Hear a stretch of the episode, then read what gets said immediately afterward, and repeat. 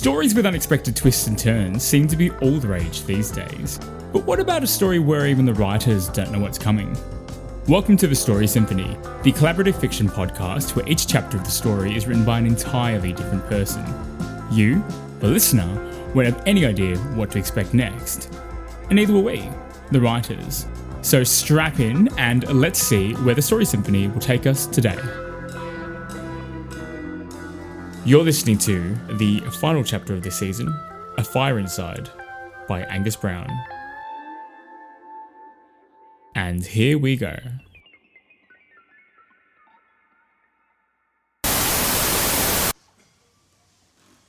Help! Everyone jumps. The crackle from a walkie talkie is never pleasant, but when you follow it with the sound of a digital ghost screaming at you from their own personal nether realm, it might as well be a gunshot. Kyle! Kyle, are you okay? Laura! Uh, it's Laura, she's here, she's. I realize I'm straining for breath. The heat, the effort of moving Laura, it feels like there's no air. Why do I need air? Aren't I whatever I am? I'm spiraling. I realize it, but I also feel like I can't do anything to stop it. The heat is just making it so hard to think. Kyle, c- can you still hear me? Yes, it's. I found Laura outside. She collapsed in the heat. I brought her in. She's. I think she's unconscious. Vanessa, I'm so hot. Why am I so hot? Vanessa looks over to Al and Apollo. All three of them have a carbon copy of the same worried expression on their faces. What do you mean, hot? Like, hot, Apollo. Like, what do you mean, what do I mean? Al takes a step forward and looks up to the ceiling like he's trying to commune with the dead, which, I guess, We mean, what kind of sensation are you feeling? Does your skin feel like it's burning? Does it feel like a warm day? Uh, Are you sweating like you've been running or, or like you have a fever? Uh, Like an oven. I, I feel like my whole body is in an oven. God, there's no air. I, I can't think straight. I, I think I'm gonna lie down. No! Kyle, listen to me. You can't lie down. You can't go to sleep. We'll never find you. It's too hot. Ugh, I'm sorry. God, why aren't you all sweating? It's so hot. Kyle, we're not hot. This building is climate controlled. It's 22 degrees in here. even as my cognitive ability shuts down from the heat, I can understand what she's saying isn't good. If a group of people are all in the same room and one of them feels like they're on fire and nobody else does, then that person is sick. What's wrong with me? Vanessa turns to Apollo and her demeanor changes from concerned to someone who's running mission control for a shuttle launch. Have you got it ready? Apollo hands her a band of metal that looks similar to the thing she made me touch in the garage earlier, only now it's in a circle and it looks like a big dog collar. Get all the equipment we have completed and loaded into the car now. We're leaving in five minutes. Leave everything that's not field ready. We don't have time anymore. Kyle, can you see what I'm holding? Yeah, it's, it's a collar? Exactly. Now come over here and put it round your neck. Do it now. The heat has taken every ounce of strength I have, but saying no to Vanessa right now seems impossible. I had no idea the power of the woman I was dating. She's managing a team of geniuses, building super weapons, preparing to take on a terrorist organization, and liaising with ghosts. And to look at her, you'd be forgiven for thinking she was organizing a picnic. Wait, what does this collar do? It should emit a field that makes your form visible to us. It should also create enough positive tension so that you touch most things. It probably won't work on people, but just about everything else should be covered. It works by, well, it works. Hopefully. You stopped explaining because I wouldn't understand the explanation, didn't you? Please, just put it on. I gingerly slipped the metal ring over my head and felt a tingle run through my whole body, sort of like getting pins and needles, except all over. And instead of feeling painful, it felt good. Really good. Like a million little massages. I clenched and unclenched my hands. It felt amazing. The tension creating a spike in the massage like sensation. I saw what looked like a blue haze making an outline around my hands and my arms and everywhere. It looked like someone had drawn a chalk outline around my body, but in electric blue glow in the dark lightning paint. The tingling sensation and the glowing outline made me feel like a superhero. I felt amazing. No, wait. It wasn't the sensation that was making me feel amazing, it was the heat. Or, or the lack of it, it was gone. It was immediately gone. Holy shit. I looked over at Al, who was looking at me. Directly at me. His eyes were wide and his mouth was sort of half agape, half smiling. I looked to the others and saw everyone staring at me. Directly at me. They could see me. Norton walked into the room carrying some equipment and froze in his tracks when he saw me. What? The, uh, is that Kyle? Uh, uh, take photo. Al's watch flashed an amber light at me. You can see me, right? Uh, yeah. Kyle, we can see you. Well, I guess that's you. Yeah, we can see you, only you look like this. Al tapped the top of his watch, and a holographic projection of the photo he took appeared, floating on top of the watch and slowly rotating. The camera had also captured Vanessa in the picture, which was the only reason I knew it was the photo Al had just taken, because I wasn't in it. Standing in front of Vanessa in the photo was something the same height and shape as me, but it was just an outline of neon blue electricity wearing a metal collar just below where the head should be. The whole thing looked jagged and sharp and dangerous looking. I looked like something out of a Doom Patrol comic, not a personal trainer who was just trying to take his girlfriend on a holiday. I turned back to Vanessa, who seemed to be shaking herself back into action. She grabbed the walkie talkie and used the clip hanging on the side to clip it to my collar. Now I had a voice box. I was practically a man again. All right, we have to move now. Everyone, let's go. Wait. Laura! I felt like such an asshole. I was so excited to have a shape again, I forgot all about her. She was still lying on the ground where I left her, and I ran over to her side. She was still, and her eyes were closed, and there was heat coming off her. So much heat. Do you have a collar for her? No, we don't have the materials here for another one. Is she all right? No! She's still unconscious and she's so hot. It feels like she's emitting heat. We can share the collar. Kyle, wait. We don't know if you'll immediately go back to being that temperature if you take it off. The sudden shift could be catastrophic. It, it could destroy But what about Laura? She can't keep going like this. Laura! Laura, wake up! Laura! Nothing. I opened up her eyelids with my fingers. Oh my god. What's wrong? Ky- Kyle, what is it? Her eyes. She doesn't have eyes. What? Her eyes. They're gone. It's fire. Her insides. They're fire. Instead of eyeballs, what lay inside Laura's head were two pools of fire. Flames licked out of the sockets. The heat was immense. Even with the collar on, it hurt to be that close to her. Go now. Kyle, we have to leave right now. What's happening to her? I don't know, but Kyle, we, we, we can't help her anymore. She's dead. And if you don't come with me right now, you will be dead too. Laura was starting to glow now, like someone had stuffed Christmas lights under her skin. I thought I saw fire coming out from under her fingernails. Vanessa was right. I couldn't help her. Human lightning bolt or not, I stood up and ran after the others.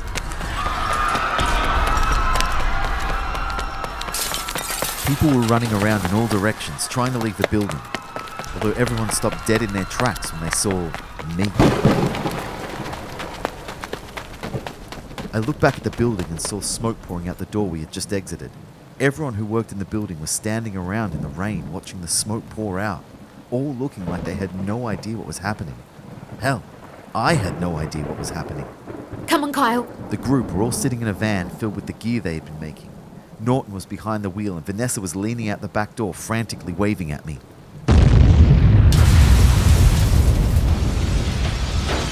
There was a blinding flash, and then the food lab was gone. Flames exploded in all directions across everyone standing outside as the giant glass windows blew out.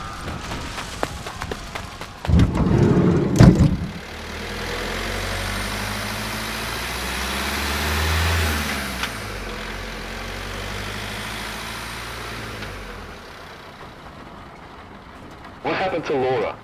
Where are we going? Vanessa, what the fuck is going on? You know more than you're telling me. I don't know for certain, but it's something that Elle and I hypothesized when we first started to truly understand how archiving works. Well, illuminate me, please. Now.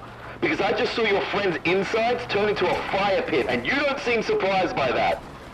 Archiving is Essentially, creating a digital copy, right? Well, anything digital is vulnerable. To fire? To people. Specifically, to people who want to access the archives or delete them. Archiving made absolutely no sense to me at the best of times. What she was talking about now made less sense than that. She seemed to pick up on this and tried again. You understand the internet, right? Information going back and forth. Yes? And you understand that some people want to access information they're not supposed to, or send damaging code to people, like a virus. Are you saying someone hacked Laura? Well, for lack of better term, yes. Not just Laura. You were burning up too. Your, your collar disrupted whatever they were doing, but I don't think it stopped it. We have to find them and stop it at the source. Find who? Kyle, they set Laura on fire from the inside out. Who do you think? Sometimes, it's no fun being the dumbest neon blue electric lightning ghost in the room. What do we do if we do find them? My equipment. We have to destroy it. I made it. They're my designs. We have to destroy all of it. No one can have access to it but me. You mean no one should have access to it at all? We have an idea where they might be storing everything. The plan is to go there, destroy the equipment, and anything else we find there. How could you have any idea where they are? Paul. But they have Paul. Well, they must not be very good at taking prisoners, because while you were gone, he sent us a picture message on the inside of the building. Not much, but there's a building in the photo, and based on the view, we can guesstimate where it was taken. We're heading to that address now. And you don't think that seems suspicious at all? The firefighters kidnapped Paul. Paul, who gave them your designs in the first place. And you don't think that getting a message giving away the secret base of a terrorist organization might be a trap? We don't have anything else, Kyle. Jesus Christ, this is only going to get worse if we don't stop it. I know it's probably a trap, but I also know I'm smarter than every single one of them. And this is the best shot we're going to have, so we're going. Her fierceness stunned me. I had never seen her like this. Everything about this was wrong, but I couldn't stop her, and I couldn't let her go without me. Norton pulled up out front and turned back to look at us. Alright, guys, we're here. Listen, honestly, I really don't know how much help I can be. It's fine. Go. You've done enough. Norton looked ashamed. He almost looked like he was going to cry. I'm just a food tech. Um. well, good luck, everybody.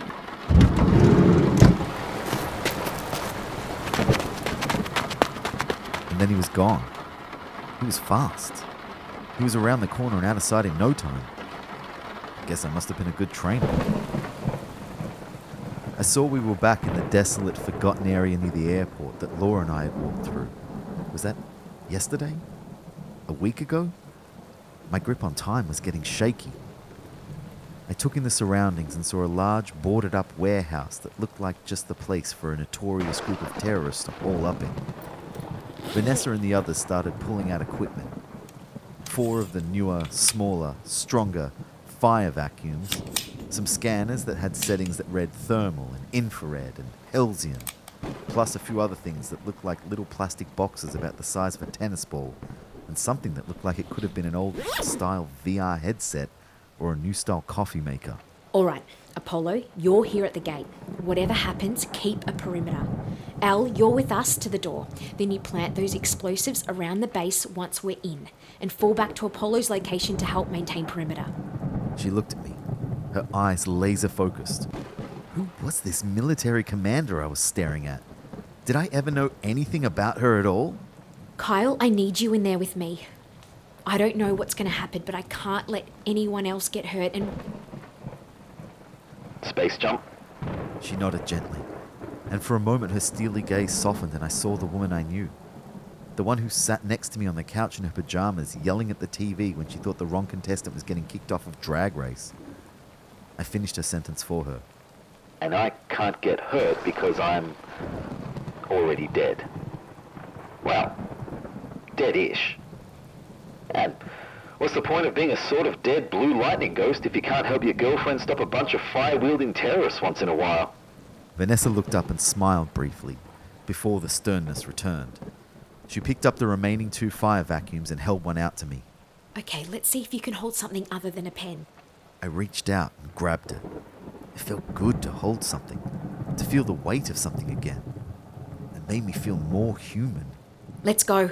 We moved quickly through the main gate towards the building, and we were at the door and moving inside so quickly I hadn't noticed Apollo and Al drop off in their positions. Now it was just Vanessa and I inside what looked like a very big, empty building. I was about to ask her if we'd come to the wrong place, but she was already well ahead, climbing the stairs at the back of the room. By the time I reached the top, she was in the middle of the room pointing her fire vacuum at the head of an older man with short grey hair and a neat beard. Next to him, tied to a chair, was Paul, who looked like he'd been run over with a bus. Paul! Let him go.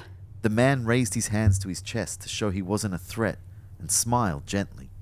He seemed completely fine with the situation, and having a strange weapon pointed at his face seemed somehow humorous to him. Hello, Vanessa. It's nice to finally meet you. He looked at me. Well, aren't you an interesting specimen? Who are you? My name is John Hillard. I do apologize for the condition of your friend here. The team that picked him up were perhaps a little overzealous, and regrettably he succumbed to his injuries approximately ten minutes ago. But, in our defense, he has proven to be a particularly dangerous individual, or at least a very pesky one. You can lower your weapon if you like. A very impressive weapon, by the way. I'm unarmed and alone, and I think you might like to hear what I have to say before making your next decision. Where's the equipment? And where are the rest of you? Vanessa was scanning the room side to side, becoming more and more frantic with each passing second as she realized the room was almost empty. No weapons, no firefighters. The equipment is stored safely in a facility, the location of which I'm unfortunately unable to disclose to you. Yet. As for the rest of us, I presume you mean the terrorist group who call themselves the Firefighters. They were arrested last week. It's widely publicized. I'm surprised you didn't hear about it in the news. Bullshit. Vanessa pulled the VR machine coffee maker thing out of her bag and pushed a button on the side, then sat it on the floor in front of her. Environment examined. Catalog. Human life. 2. Equipment roster. Combustion reversal unit. 1. Thermal implosion unit. 3. Undefined. 1. End of roster. Vanessa's face looked panicked. I knew enough to understand I was the undefined, and the equipment listed were the things Vanessa had brought with her. There was no base here. This wasn't the firefighters' headquarters. We were wrong. Hillard had one eyebrow raised and a wider grin than before. Why was this asshole always smiling? I was really starting to hate his stupid, smug face. Combustion reversal unit. So, not a weapon then. He reached into his jacket and pulled out a gun. An old gun. Like a revolver you saw in those old cop shows with bullets and everything. He pointed it at Vanessa. I hope you don't mind if I reset the tone of this meeting a little then.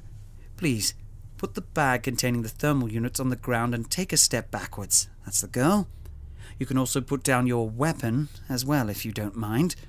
I really have no desire to injure you in any way, but I have gone to great lengths to have this meeting with you, and if I have to encourage you to listen, then so be it. Vanessa did what he asked. Vanessa, I'm not the firefighters, not in any literal sense anyway.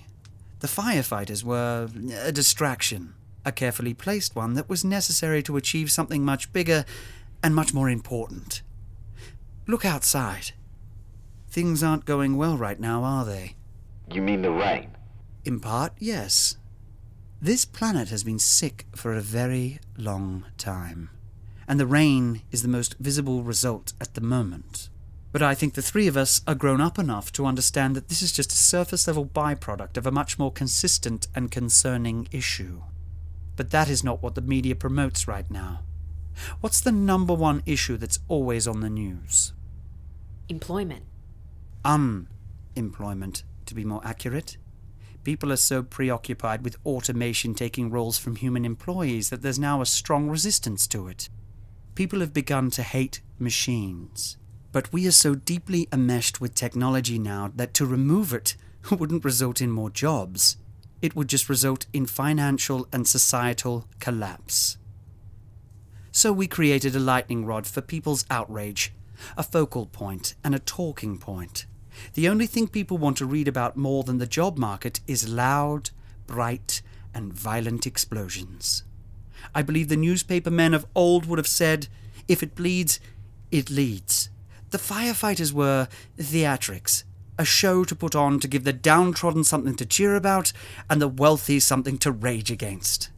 But in effect, it served the same purpose for all sides. It made the anger and the frustration everyone is feeling more tangible. Anger, hopelessness, desperation. These are just feelings, but a burning building is real. You can smell it, you can feel it, you can touch the aftermath. And when you feel the anger rise again, you can point it in a direction. You can point it at the people who caused it. So you are the firefighters. No, he's the government. Well, not officially. The President would never condone such an action should the idea ever be suggested, and of course would have plausible deniability should he ever be questioned. But He trailed off and gave a little shrug to Vanessa. She seemed to understand it completely. More than that, she seemed to accept it. The government created the firefighters to distract people from climate change and poverty by killing a bunch of people, and she was okay with it? so, why did you want to meet me? your work, Vanessa, your mind, your brilliant, brilliant mind. The firefighters began as a distraction, a diversion tactic. But we never could have dreamed that you would have entered the equation. Once we saw what your technology could do, how effortlessly you perfected it, it changed everything. We want you to come and work with us. We want to help you develop your ideas, refine them. Weaponize them? If the situation calls for it, yes. With your technology, we will help develop new arms for the military. We will create entirely new units that will require entirely new soldiers. Do you understand what I'm saying? Your creations will create tens of thousands of jobs. Your thermal control techniques could be applied to countless environmental control divisions, creating hundreds and thousands of jobs. And that's just Australia. Who knows what else you could do for this mess of a planet? If you love her brilliant mind so much, why didn't you just offer her a job? Why all this cloak and dagger shit? And if you're so goddamn altruistic, then why is Laura dead? Hillard looked honestly sad when I mentioned Laura's name. I am sorry about your friend. We were simply trying to track you through the archives that were associated with you. But this is a new technology, and we didn't foresee that remotely interceding with the archive would lead to a catastrophic destruction of it. It was deeply regrettable, but again, something that you could help ensure never happens again. Vanessa actually seemed to be considering this. I could see her weighing up everything Hillard had said and playing through the pros and cons. It was something I'd seen her do a thousand times. Vanessa, you can't actually be considering this. Even if everything he's saying is true, and I really doubt that it is. But if it is, the best case scenario is that this man aided in blowing up buildings and people and a fucking airport all for a news story. Vanessa, he just admitted to killing Laura. It's not that simple, Kyle.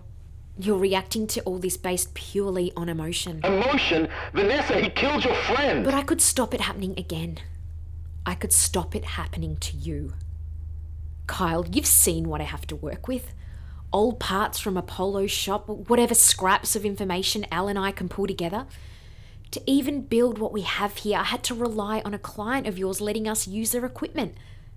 But what if I had real equipment, a, a real budget? You would just be building them things to kill more people with. You'd be giving them the designs to make the tools to do it. Kyle, they already have my designs. Look at what the firefighters did with my equipment. I'm sure by now they've had the time to reverse engineer my equipment down to its bones and rebuild it in a thousand different ways. I don't know what they want to do with my technology, but I'm certain I won't have any control over it if I'm not involved. Vanessa, listen to what you're saying. If you go with him, if you become one of them, You will be the firefighters. You'll just be a newer, more dangerous version. I won't let that happen. Neither will Al or Apollo. Your friends are already in a holding facility, not too far from here. I'm sorry, but we couldn't allow a couple of civilians to be running around the city with highly advanced explosive devices. Your other accomplice was also picked up a few blocks from here and has been taken in for questioning. You're going to kill them. Not at all. We're going to talk to them and explain the situation to them, just like we are with you. And should they choose to see reason, then they may be offered a position assisting Vanessa in her new role. And if they tell you to go fuck yourself? Then they will be charged with attempting to blow up a government owned building for the purposes of creating terror and panic amongst the public. I imagine the media will most likely refer to them as the new firefighters. My rage flared. This smug bastard was going to frame Al and Apollo. I looked at the fire vacuum that Vanessa had dropped on the ground. It couldn't do anything as a weapon, but I guessed it would hurt like hell if I hit him in the face with it, and his gun couldn't do shit to me. His full attention was on Vanessa now. He was reading her face, trying to see how good of a job he'd done at convincing her to buy his bullshit. No! My hand in the fire vacuum was inches from his face, but I was frozen. Every part of me was completely and totally still. It was like someone had paused the movie mid fight scene. Hillard looked at me pitifully, and then he turned to Vanessa. A failsafe. Outstanding. Suddenly, I was being raised up off the ground, floating and turning slowly, until I saw Vanessa standing, holding a small remote device in her hand which was pointed at me. I'm sorry, Kyle, but you can't do that. My mind was screaming, but no sound came out. Nothing happened. I might as well be a painting for all the sound I could make. Vanessa stepped forward and fiddled with the walkie talkie on my collar, flicking a dial until I heard my robot voice come to life again. What are you doing? I halted you. It's something Al and I built into the collar just. just in case. In case of what? Kyle, you were going to kill him. Exactly. That's what you should be helping me do. No. I agree with Hillard. This is an opportunity for me to do something. Something big to really help a lot of people. Help people? For Christ's sake, Vanessa, look at Paul. Paul wasn't innocent in this. He made his own choices too. Vanessa, you sound like you've lost it. Please, please just stop and think about this. I have. I will never let you do this. I know. She turned to Hillard. The uplink you used to connect to the archives? Has it been shut down? As soon as we realized the error, the link was severed completely. Yes. Vanessa nodded and her eyes turned cold and determined. When she turned back to me, she was wearing an expression I'd never seen on her face before. I really am sorry, Kyle. I hope you see one day that I'm right. I started to respond, but she turned off my walkie talkie, and with it, my voice. Then she slid the collar up over my head. The moment the collar was off, I fell to the floor. I could move again, but I couldn't speak. I couldn't touch anything. I was a ghost again. Vanessa turned to Hillard. What now? Now, you come with me. There's a van waiting downstairs that will take us to the same facility that your associates are in. Once there, you will be debriefed. We will make some arrangements for you to move into a department. Your department. Vanessa! Vanessa, please! Vanessa and Hillard started walking towards the door, Hillard picking up Vanessa's bag as he passed. They couldn't hear me. I fell to my knees and tried desperately to turn on the walkie talkie, but my hands just flailed through the device over and over, slapping the floor below like a man in a desert pouring at a mirage. Vanessa! Vanessa! And then she was gone. And I was alone. Alone and invisible. Environment examined. Catalog. Human life, zero. Equipment roster, zero. Undefined, one. End of roster.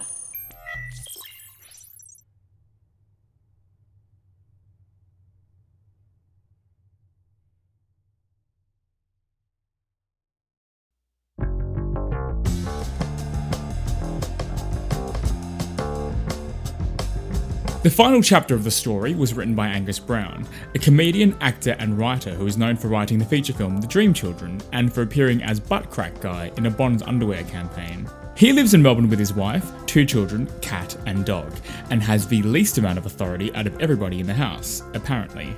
You can find him on Instagram and Twitter at Gus Gus Brown or on Facebook at Angus Brown Comedy.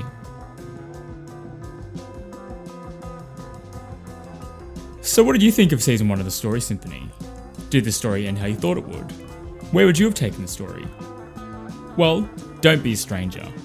Follow us on Facebook, Instagram, and Twitter at The Story Symphony to join the discussion. And maybe even get involved yourself.